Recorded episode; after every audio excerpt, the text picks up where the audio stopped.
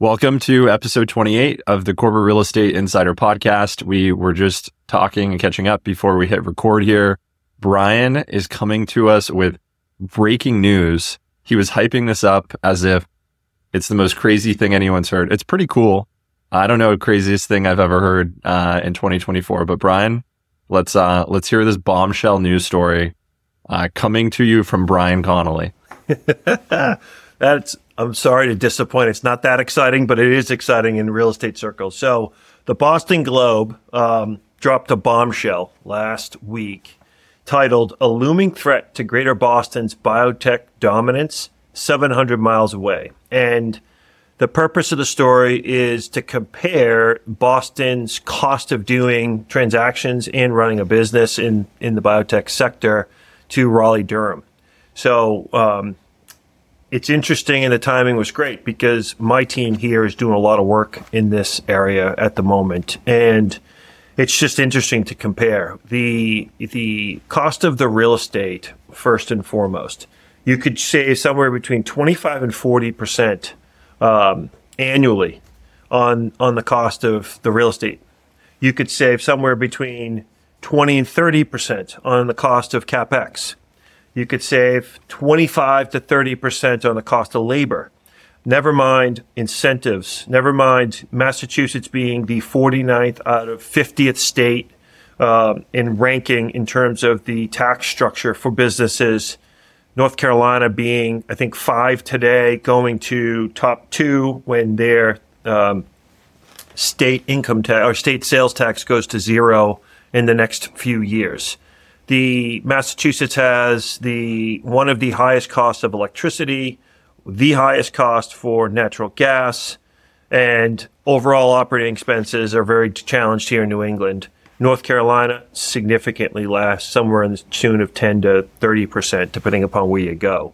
So it's um, you know, it's a big deal for the community here. The interesting part of it is a lot of the developers that are that are uh, controlling the market up here from a G M P perspective. One uh, that's referenced in the article by the name of King Street Properties also has the major development, or one of the two major built-to-suit developments um, that are in the Raleigh-Durham, North Carolina market. And what's really interesting from a client's perspective that are in this space, there is a couple billion dollars in uh, facilities that have been built on spec during the, the during the life science boom. Two of two of them competing properties sitting right across from each other that have delivered uh, two buildings each on spec that are sitting vacant today, and rents you know rents are going to be in the kind of mid to low forties. Tenant improvement packages of two to three hundred dollars a foot, and compare that to Boston that has no campus environments that are feasible today. A R E has one that's that's too far off and too expensive to really explore. Um, so if you're a company in Boston, you could go down, save significant money, real significant money, material amounts of money, be in a campus environment, uh, lower cost of living for your people, and it's really compelling. And a lot of the companies that we're talking to up here, uh, I will tell you, are really exploring this. I think for the first time uh, in my career, as the, you know, as they look to find ways to reduce costs and and um, and save money. Brian, you're quite the booster for your hometown region there, man. Chamber of Commerce, go Boston. I think it's interesting when when you start thinking about where in the country is the most cost-effective, efficient spot to manufacture, whether it be, you know, manufacturing pharmaceuticals or manufacturing widgets or, you know, building new factory or semiconductor chips, whatever it might be. Um, I think it's easy for people to follow the, you know, cost of labor, cost of electricity, and do all of these things. And we obviously know that Raleigh-Durham is already a very established hub. It's a great spot to live. Uh, it's very believable to me that at least a percentage of people that live in Boston would be willing to relocate to Raleigh-Durham for the right uh, professional opportunity.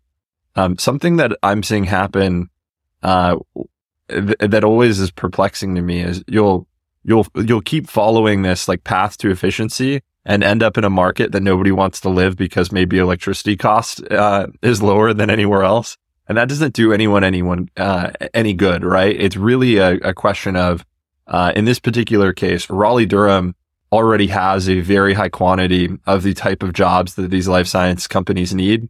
Uh, it's a very high quality spot to live. And then there's all of these other factors that are in line too. So I just want to clarify that for some of these other companies, uh, Raleigh-Durham is still an extremely expensive spot to operate, right? But compared to Boston and on a relative basis to the concentration of life science talent that it has, it's very favorable. So uh, it's just important to keep those things in mind. Yeah, very astute, Tucker. I know with, um, you know, as we're tracking these these emerging manufacturing hubs. Now, uh, listeners should realize we're not talking about the R and D. The real core talent that makes Boston, Boston, is is not going to be working in a factory actually manufacturing the drugs. They're on the R and D side. They're on the knowledge-based side. They're working in Cambridge or in one of the markets that have kind of spilled out of Cambridge. But for the other side of it is on the manufacturing side. That's where Raleigh-Durham has really made a place for itself. Two ways. One is they're growing talent through the universities, but more importantly, they've realized that the talent for for manufacturing is going to come from a different place than the the Dukes or the N C States or the University of North Carolina, Chapel Hill. And they've really built their community college network. So these are really high-paying jobs for the region that are being supported by these cutting-edge drug companies that are opening these these um, factories that could be one thousand dollars a square foot to build just the just the interiors of a, of them to be able to produce the product. So it's pretty it's pretty important um, to the local economy. But Tucker, to your point, there's Houston's trying to get in the game. Uh, Indianapolis is trying to get in the game. Florida is trying to get in the game. These are all these markets that don't have this established hub. And there's another uh, three or four right behind it that just don't have the ecosystem yet. They don't have the feeder system in the uh, community with the colleges or the local colleges, uh, community colleges. So they're they're trying to get there, but they see this as a real opportunity. North Carolina, Boston have established for themselves in this space that's it's really hard to compete with. Uh, but it's just so interesting that it broke last week, and, and the reporter's been working on the story for two months. And there's just enough momentum, and it's just too expensive of a state to manufacture. New England is cost prohibitive in the manufacturing space. So I've done work in, in now in, in biotech manufacturing, in, in semiconductor manufacturing, in um, in high-tech manufacturing. All these companies having to really look either north of the border, the easy answer to New Hampshire. Um, for, for this sector, it's North Carolina, but others are just going anywhere they can to get out of Massachusetts, which is, um, I guess it, we're a, a product of our own success where our costs are just too high on the labor and real estate side. I think you got to be careful, though. I mean, it's I, I'm a, I'm in Tucker's camp on this one, guys, because uh, there's always speculation that Um, people are chasing efficiencies, and to Tucker's point, sometimes it just comes down to, well, is it a good place to recruit and retain my people, though? Because people, keep in mind, are your biggest expense, um, by and large, for any company in, in the nation. Real estate, usually, not always, but usually a close second. And here in the Northwest, um, during the pandemic and the when there was just this absolute uh, insatiable desire for lab space, much like we saw in the industrial, which we've talked about in the pod, Uh, Alexandria um, bought one point three million square feet of real estate in an area of the Northwest here called Bothell. It's just north of Seattle. By you know, with traffic, we're talking forty-five minutes. And it was the, their play was, hey, we can control the market given the amount of space we we will own. Um, and Seattle was getting so expensive for lab space, it was kind of the release valve because uh, lab space in Bothell was trading for about a third as to what you were paying in Seattle. Well, you know, um, we've all seen and we've talked about on this pod what's happened with the life science market. Um, recently, late January, so last week, uh, Alexandria took a twenty-nine point seven million dollars impairment on one of these buildings they bought. Um, for those that you don't understand what an impairment is, is when something basically, you know, it could be buying a company or a piece of real estate, um, where it basically drops in value to the point where it's nearly worthless, and it helps Uh, investors uh, have better clarity on on the health of the company they might be investing in. So anyway, long story short, um, this is a case where, you know, Alexandria took a play um, that, hey, if we can control this much product, we can help drive demand uh, that can't afford South Lake Union in Seattle to Bothell. And there might have been some other investment thesis along with it. Um, I was the one, I wasn't the one making those decisions to buy all that real estate, but nevertheless, it hasn't played out. Um, by and large, I mean, yes, the market has kind of gotten soft and venture capital flowing into life science is not what it was during the pandemic, but, you know, people want to be, you know, in Seattle historically. I mean, I've talked to dozens and dozens of life science companies in Seattle who complain about how much it costs, but refuse to explore lesser cost alternatives just simply because of their people. So um, w- whether that Boston Raleigh-Durham thing will work itself out, Brian, I don't know, but I'm I'm kind of in Tucker's camp that people will pay up to be where they can recruit and retain. Yeah, I, I, I don't disagree with you. I think the difference here is, is and by the way, that's for a lot of the, the G M P manufacturing um, buildings that have been bought, either either second generation buildings for conversion, you know, an, an hour outside of Boston, or ones that are being built on spec closer to the city. What um, what the marketplace is expecting, and it's and it's. I'll give you an example. We were just in a conversation with a large uh, biotech company, and they built um, their headquarters and they built manufacturing nearby because they wanted their crossover of talent. They wanted the ability for their engineers and their scientists to be able to influence and, and interact with the folks at the manufacturing facility. The feedback they got now that they've come online for a while um, is it's about ninety-five to ninety-nine percent zero interaction between the two different parts of the business. So they effectively could have moved that anywhere in the country and it would have stood on its own and there would have been zero um, impact to the success of that of that business. So I think companies are getting smarter about this because your point is exactly right on Uh, on the high talent stuff. But then if you're trying to produce a drug and you've got the government coming down on you trying to make you produce the drug for cheaper, why are you trying to produce the drug in the same market that you invented the drug, right? So let's let's look at this manufacturing uh, the same we look at all manufacturing. Chase lower cost to a point, right? We don't want to put it all overseas and have there be some sort of a um, risk to the to the supply chain. But let's chase at least seven hundred miles. You, there's a lot of direct flights to Raleigh. There's a lot of direct flights to even Houston, who's really trying to make a play in this space. And, um, you know, the carnage in New England on the lab space, the true lab space, is is real challenging. The, uh, you know, the landlord I Q H Q, who has some over, John, they have over a million square feet, I think, in downtown San Diego that they've, you know, they've gone spec on. Here in New England, they've got a building in around Fenway Park, right? So anyone knows it. It's on Brookline Avenue, um, three hundred thousand feet, delivered vacant. They're trying to do rents, you know, one ten, one fifteen dollars a foot with a T I allowance that's about one hundred dollars less than what A R E just announced in their earnings call market T I is, which is which is about three hundred dollars a foot. Uh, I Q H Q, because of whatever reason, they're at, you know, two hundred to two fifty, I'm I'm told. So they're, you know, they're fifty to one hundred dollars less than market because of because of their capital situation, I'm sure. Um, you've got them with another building on the west side of Cambridge where no one wants to be, delivering two buildings of a five building campus that'll eventually be seven hundred thousand feet vacant, that with no tenants in sight, and they're asking for similar rents with similar T Is. So Uh, none of that is, you know, is a good position to be in right now. So there's a lot of things that uh, all of you have said that I, I find uh, pretty nuanced. So the idea between contract manufacturing and R and D is so important to understand, right? You uh, generally, when you're, you know, developing a product, whether you be a more uh, traditional manufacturer or you're a, you know, G M P manufacturer, whatever you might be doing, the people that are building the first, you know, version one, version zero of the product, right?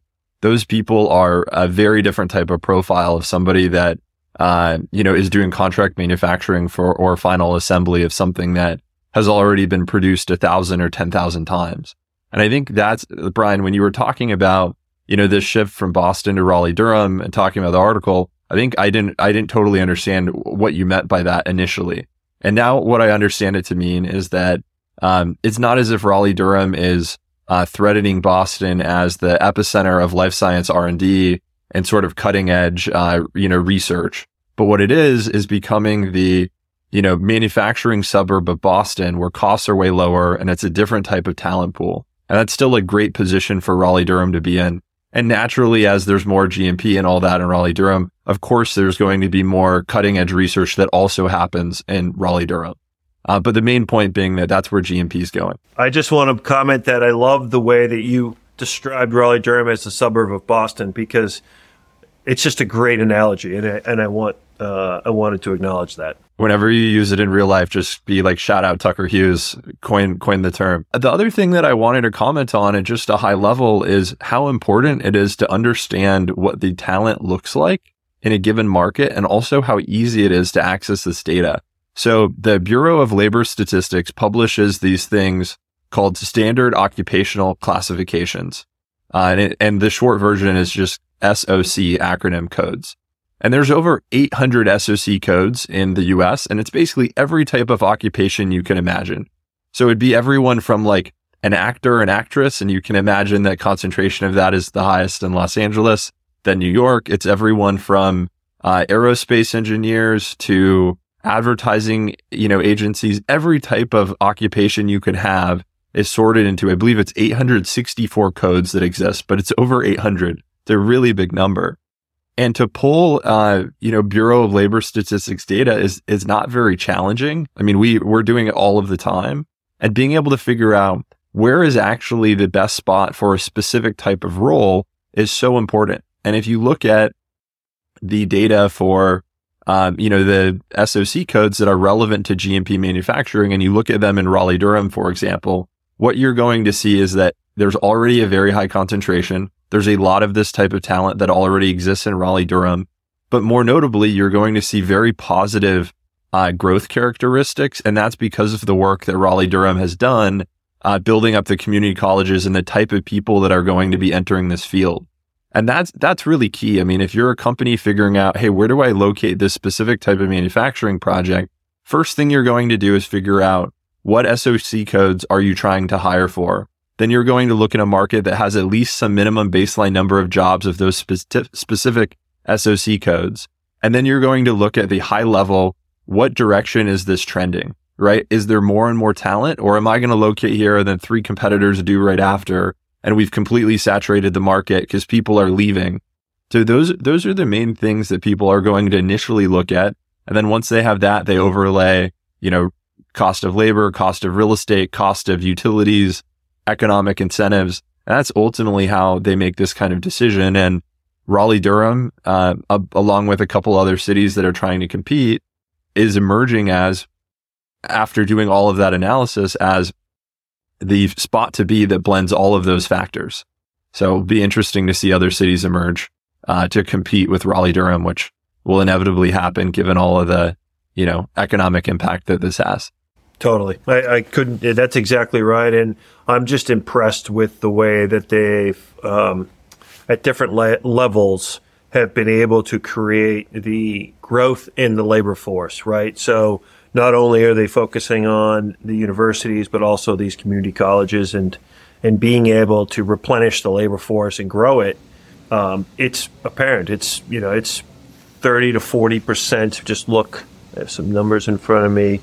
Uh, It's somewhere between three and five x the size on the manufacturing side, three to five x the size of the labor pool here in uh, Greater Boston. On top of availability, you know, sustainability rather that Tucker talks about. Sustainability being, you know, if you go move, you know, and hire five hundred people and three competitors come in thereafter, you know, is it saturate the market and then there's no people to kind of replace any attrition you might have. Also, you know, a big factor that we've noticed is like occupation breakdown by age. Um, how, what population of that workforce is, say, you know, twenty-five to fifty-four or fifty-five, um, and how much of it is fifty-five and older? Not to say that people aren't going to work till they're seventy or older, maybe. Um, but I think as you start to get up in age for that labor market, um, A, you probably have a different talent set, and B, um, how sustainable is that long term? Um, if there's not people coming in behind it. So we could get, we could ha- do a whole pod on labor. I know we've all done a lot of analysis for our clients and, and stuff. It's fascinating. And, you know, given the fact that it outranks real estate on many multiples, um, suggests that you should be even more cognizant of your labor costs than than you are your real estate. Okay, so, you know, in the last pod, you know, we've talked about office space, and, you know, you've all heard, I'm not going to go anywhere near touching work from home because I think that's been played out by, by so many. Um, but I want to talk about Class A premium real estate. And, you know, on the sixty minutes episode that we highlighted on a recent pod, there was some uh, reference to, you know, S L Green's project in New York being ninety-five percent leased. Um, there's markets across the country who have uh, Class A plus premium real estate that's just doing phenomenally well. Um, in some cases in New York, people have achieved three hundred dollars rents, record rents. Uh, here in the Northwest, we had transactions um, occurring over in Bellevue at near or at record rents.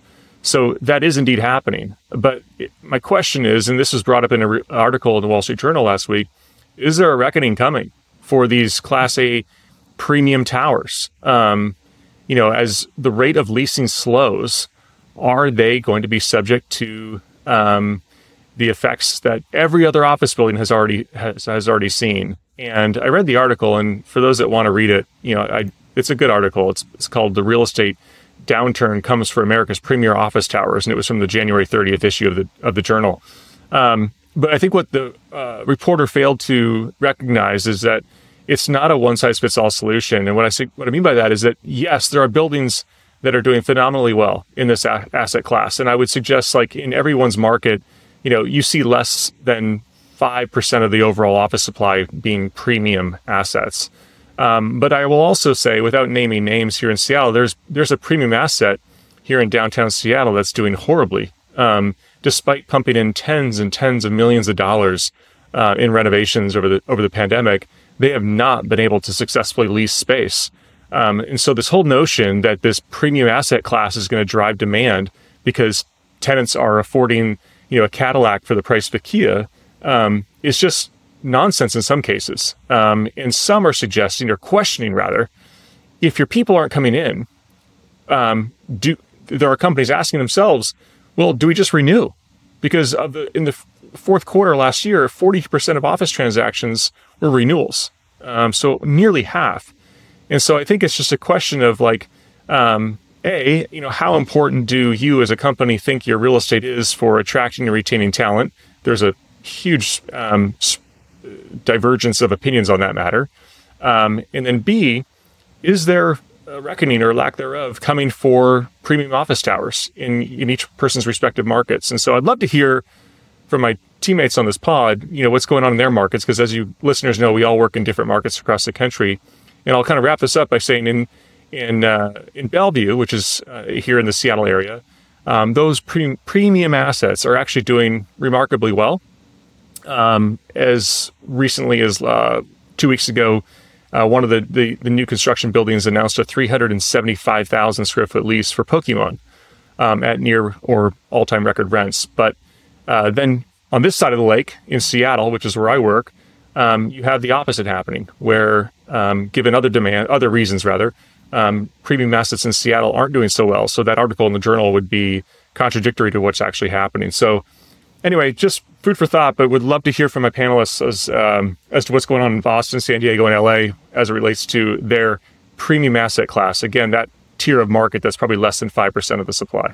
I mean, I'll jump in on Boston. I read the article, and I think the um, the Journal was looking for a catchy headline to get clicks, because the article didn't really support the headline, in my opinion.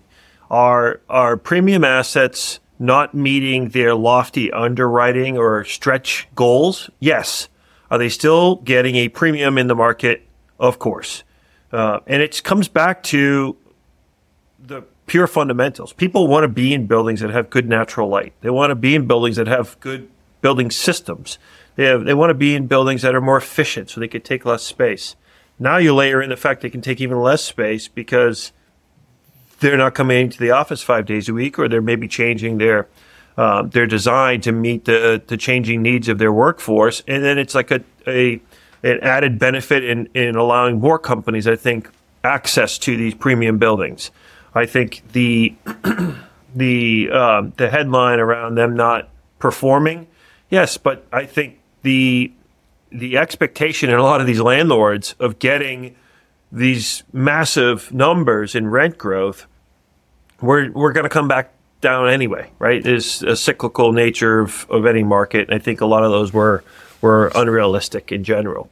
Um, I'll tell you one example. So Boston Properties, the largest uh, office landlord in the country and in Boston, um, I just heard a story that they've got a tenant in one of their premier buildings that's about eighty thousand, one hundred thousand feet. Uh, the tenant wants to do an early renewal, and they want to give back some space five years early, four years early. B P said, well, bring us a tenant for the space you're giving back, which is, you know, no more than ten or twenty percent of, of their overall lease. Um, if you bring us a tenant for the space you want to give back, we'll renew you early. Uh, but until if you don't, then talk to us in a few years. So to me, that's a very bullish position to be in. That's a landlord that is confident that their high-quality assets are going to continue to lease, and they're willing to be patient and and ride out this market downturn, which I thought in itself uh, was was telling. And I think I think if I was in their position and and in a healthy financial position, I'd do the same thing, right? So in this market, we there's there's just such a discrepancy between some of the uh, commodity product and some of the nicest, newest product that a firm like Boston Property has, or I think I talked in the last podcast of a new building that Millennium um, Partners delivered, or Hines is delivering a new building at South Station. These super premium buildings are are going to lease. They're going to have um, you know much higher rents than the overall market. And I think that that article was a bit misleading because um, I, I don't think I don't think it's uh, it's happening here. There's this phenomenon called the Gelman uh, amnesia effect, which is basically if you're an expert in something and you read an article on the subject matter that you're an expert in and you realize just how utterly wrong it is, like in the case of this article, very misleading headline that doesn't really match what's actually happening. It's the idea that you can go from something you're not an expert in, then read the next article that you don't know anything about and assume that everything is accurate. And it's really funny because I'm sure everyone finds themselves doing that at some point. So Uh, as for experts, let us just tell you that basically everything you're going to read in the Wall Street Journal or New York Times or wherever is going to be wrong. It's just a matter of like how how nuanced is it and how wrong is it? It's almost never the full story. Um, and it's, this is a really challenging space because it's so opaque.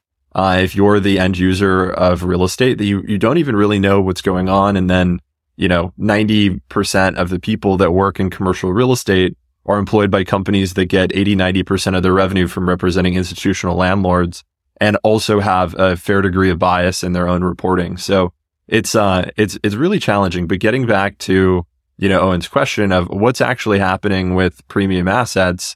Um, and I, I agree with Brian. I mean, I, the, the added nuance that I would, I would say is that, um, it really depends how you're classifying what premium assets are.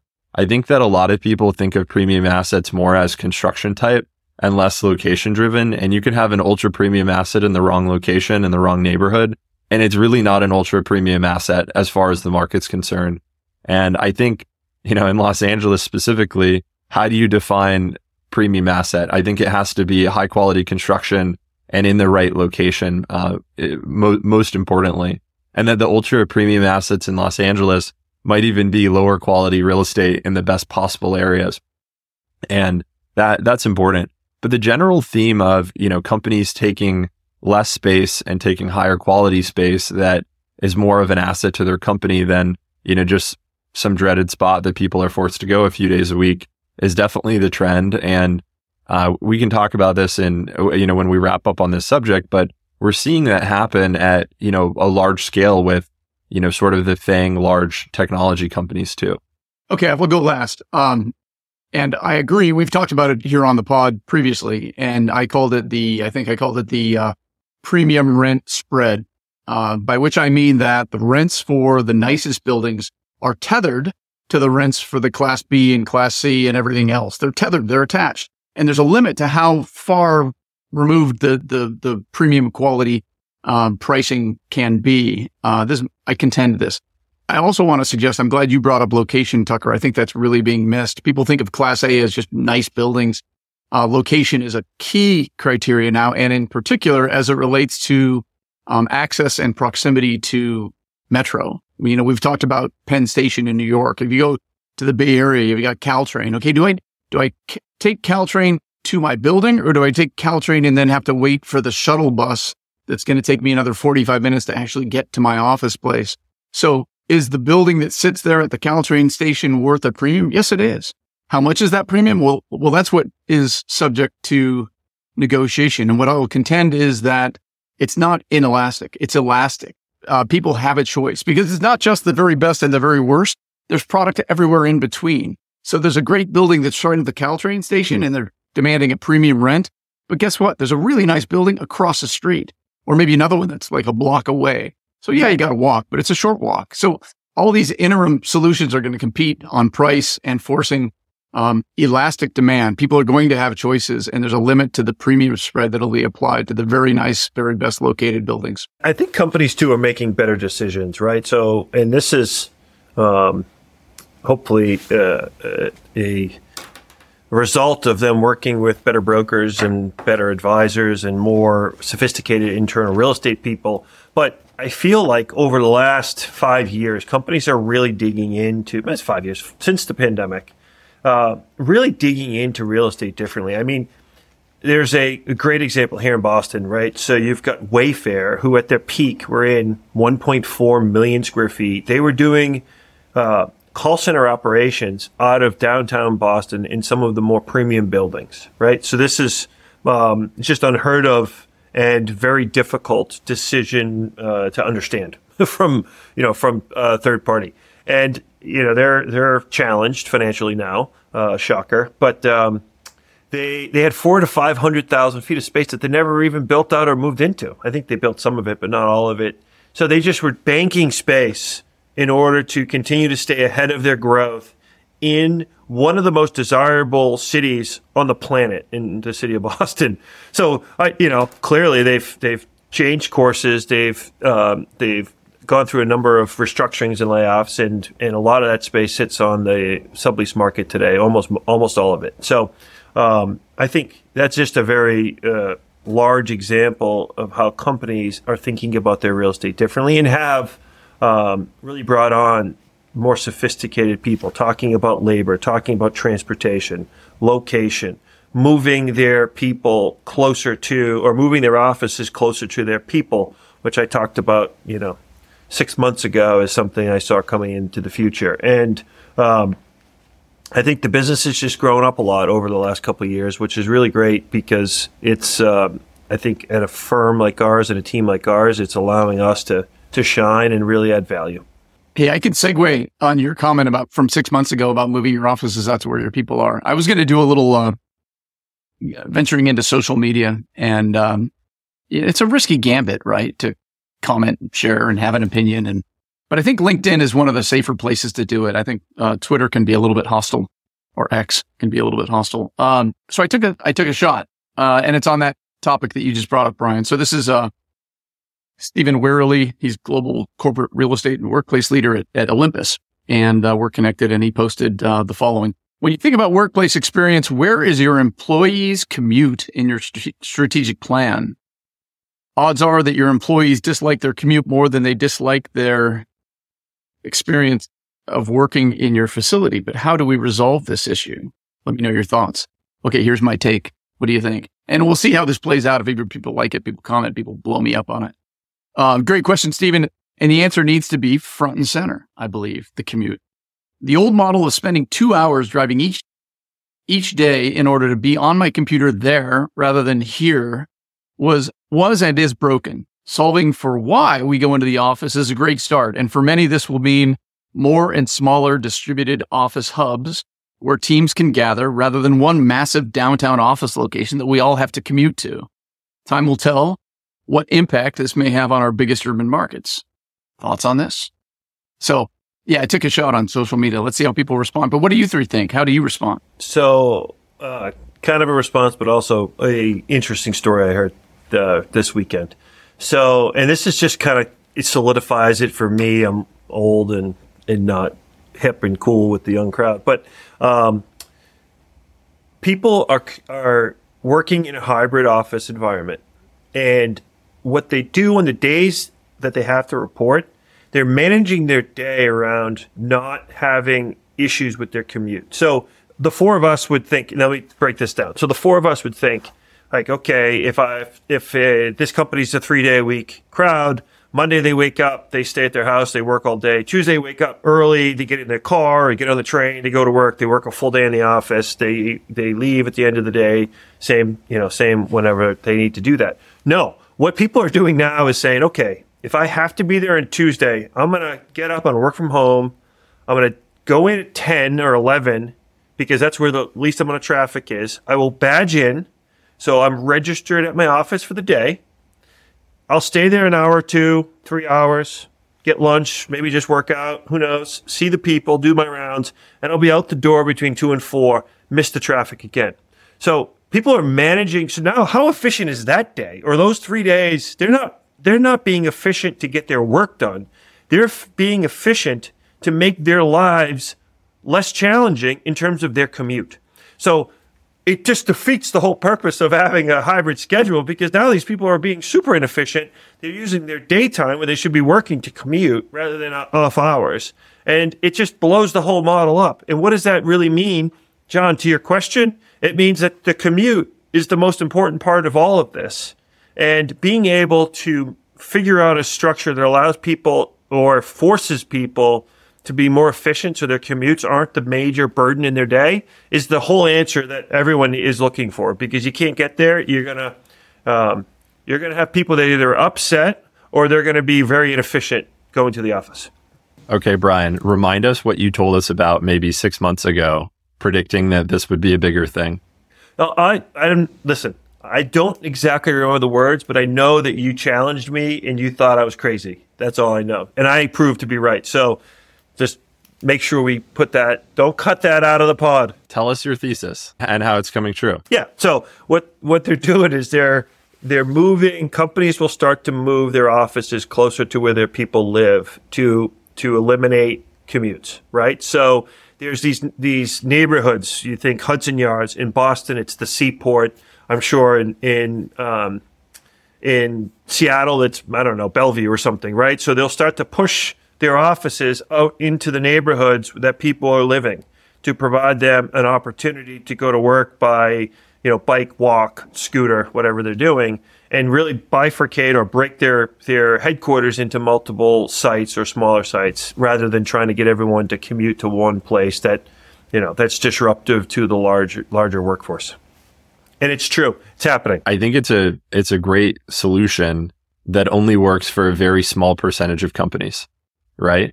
If you're, you know, Meta or Google or somebody and you have a massive amount of space in a given market and there's actually concentration of where people, you know, live, what neighborhoods that they live in, and you could say, hey, we can cut commute minutes by fifty to eighty percent or something by having four offices instead of one. Okay, that starts making a lot of sense, but when you're dealing with smaller companies, like at, at what point do you end up having a bunch of these sort of smaller offices where there's like five people in each of them? And it's like, why are you even coming in? Like the whole point of going into the office is to be with your team.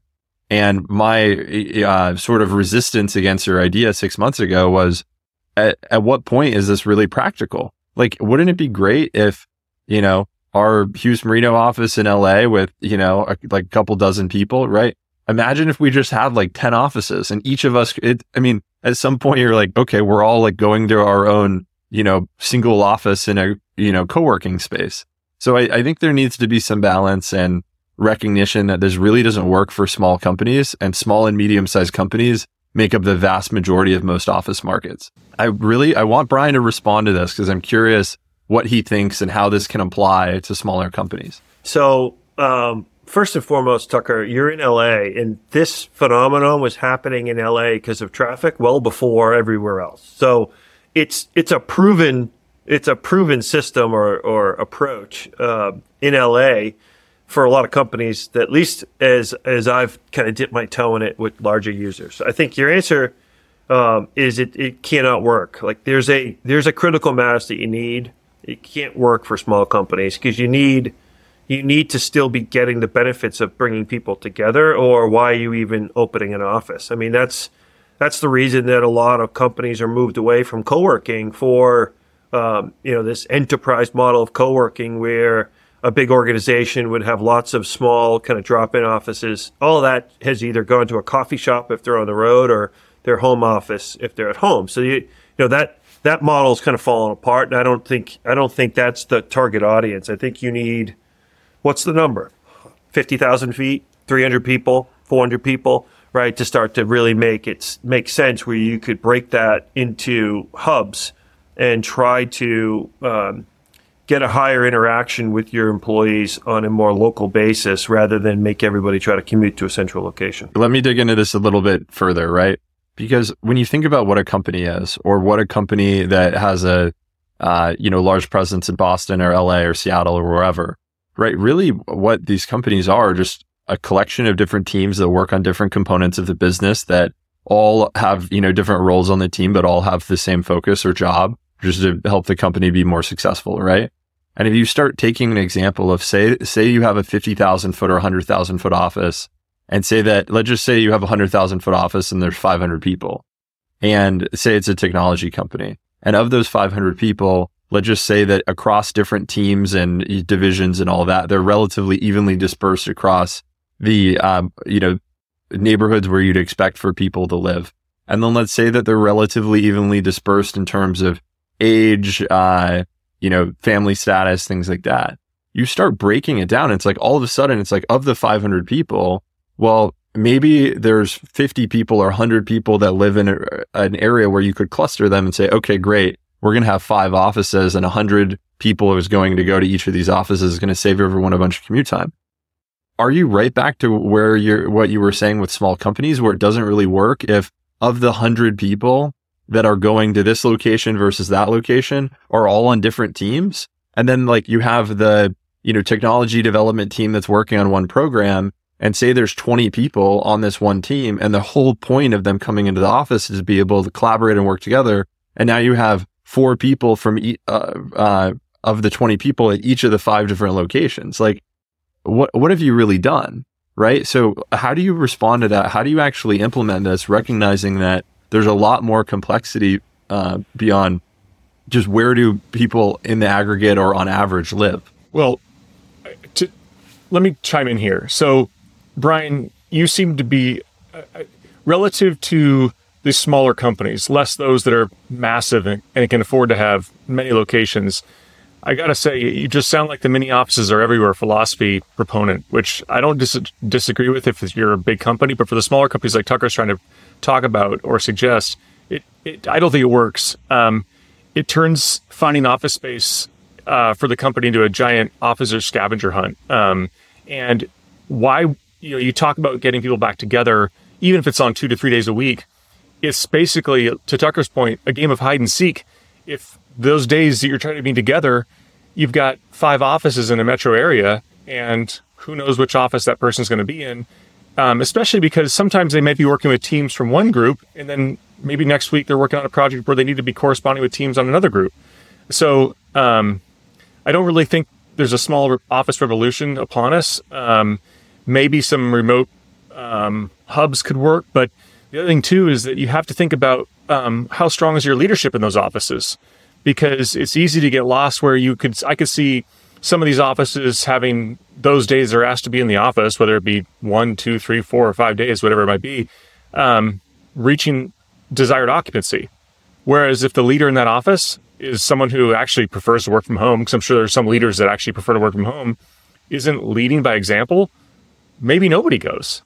Um, and so it's really hard for, um, unless you're a large company and you can have an office of fifty thousand feet, you know, as your satellite office, so to speak, less the corporate headquarters, it gets really challenging. Um, and, you know, efficiency is another discussion. Like I, it's, I don't know. I'm, I'm not, everyone has to commute, and you're never going to satisfy everybody. And, Uh, I think you can go out of your way to make sure that the office that you're opening is um, as well located as possible. But I've got requirements every single quarter where I do maps showing where the employees live and where our desired location is. And without a doubt, every single time, there are people that are impacted negatively when considering locating the office, you know, north, south, east, or west. Um, and with those requirements, you know, with the thought of opening yet a second office, having redundancies um, that you otherwise wouldn't have to duplicate if you had one location is usually just cost prohibitive. Um, and I've, I've rarely seen it done. I'm really curious how, how Brian responds to this, because I mean, just as, as if you've listened to our podcast for a while, uh, even though, you know, Brian isn't out here like naming his clients' names for confidentiality reasons, all of the, the three of us know that Brian represents a lot of these small, medium-sized companies, but also represents a lot of these companies that are enormous, that have thousands or tens of thousands of employees.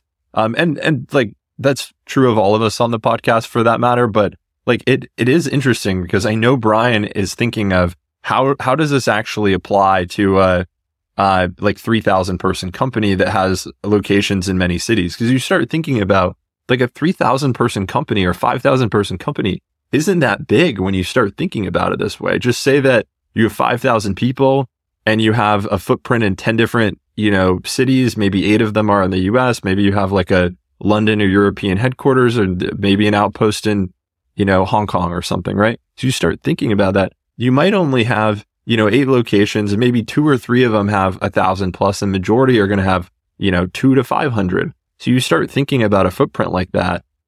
Brian thinks this is a very good idea for some companies. I just, I really want to understand the use case, because I agree that it could be great. And what you're trying to accomplish is a very worthy uh, goal. And then I, like, John, I, I would love to loop you in once we have Brian respond, just because uh, what you're talking about, like what you posted on LinkedIn, is that this isn't one of the issues. Like, this is the issue with return to office, is the commute. So anyways, let's hear what you guys think. Thanks, Tucker. So he, here's what I, I believe.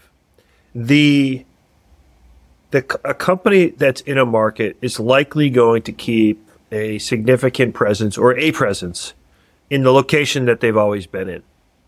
But as you start to think about that location, it's going to significantly decrease in size. I'm not talking about adding four satellites, but if you look at your employee base and you say, okay, we want to be this company in five years, we want to hire these people. As people retire or leave the company, we think our employee base is going to come from this target market. Where is the highest concentration of that target market? Okay, it's in this neighborhood. Put put an office there. That's what I'm talking about. We're you're not going to get the new people, the the people that are younger, the people that you are going to be the next generation of leaders in your company, to commute the same way, uh, you know, blindly, the same way as everyone else did five years ago, ten years ago, twenty years ago. So you start to think strategically. Where, yes, we're going to continue to have, because to John's point earlier, if your location is in a in a place that is disruptive to people, but it's already there, it's easy to just continue to leave it in, you know, the generally same location. But how do you get the, the people that you're trying to hire, retain, and attract the next wave or the next group or the next person?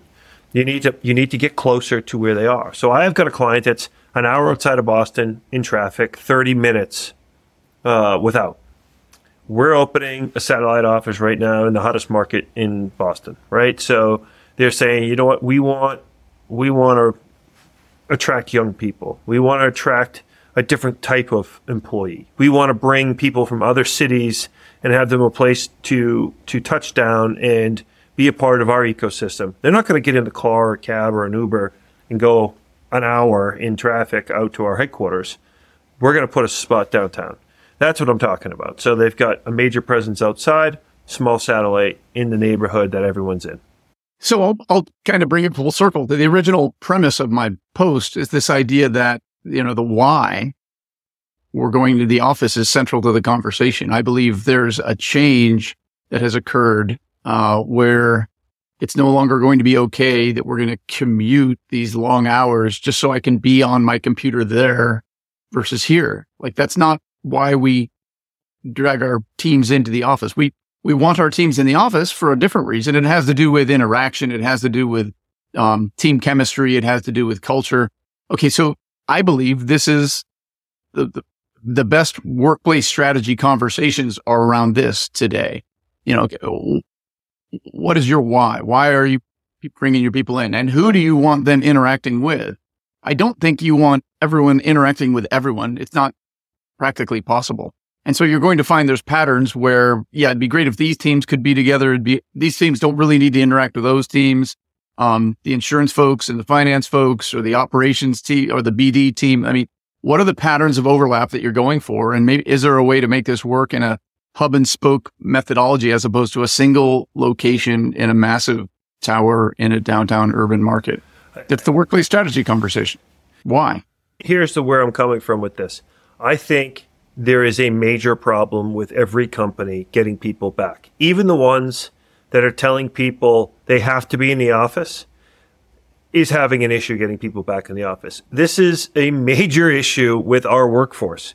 I, it, it, to me, I'm not sure if we're ever going to get there unless we have a major um, change in our labor markets, which last Friday they came out on fire again.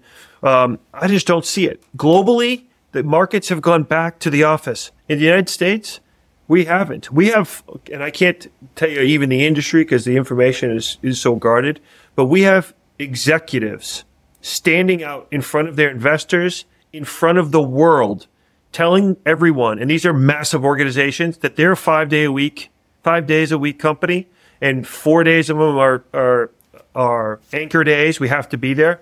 And their average occupancy is one point two days a week based on data. I just found that out last week. A major, major company, one that th- everyone knows about. And apparently, the person I got the data from, it is industry-wide. It is company-wide. So landlords, I think, are in a real, real challenge right now. I think companies are really struggling with this and figuring out what the right mix is.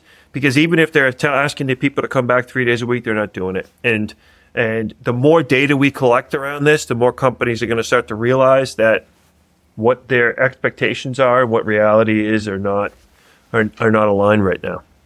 Okay. Lively discussion for episode twenty-eight. Thanks so much for listening. We'll be back uh, in another couple of weeks with the next episode. Uh, and until then, uh, who do we have on the Super Bowl? I got Taylor Swift's team.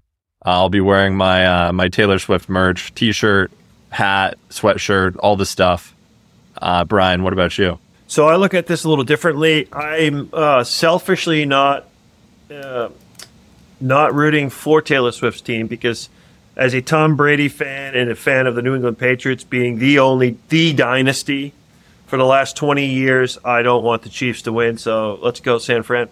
I got to go for uh, the Chiefs only because I'm a diehard Seahawks fan and the Niners are our uh, arch rival. So as much as it pains me to root for a team that just seems to be, be becoming the New York Yankees of the N F L, I got to go for the Chiefs. I'm going to be rooting for the Niners, but if you want me to put money on it, it's going to go on the Chiefs. Okay, Brian, John, I'm going to send you some of my favorite Taylor Swift songs after this, see if I can change your mind. She is launching a new album, so I'm very excited as well. I'm I'm a big Swiftie. Same. Yeah, no, no, like in all seriousness, no joke, Taylor Swift's the GOAT. Taylor Agreed. Swift is revered and loved by the besties. I've been to more Taylor Swift concerts than you, Tucker. I went to Taylor Swift Impossible. When she was the opening act for Rascal Flatts like twenty-five years ago. I went to Taylor Swift when she was the opening act for the opening act, uh, Kenny Chesney. No one knew who she was. I'm I'm O G. I'm day one.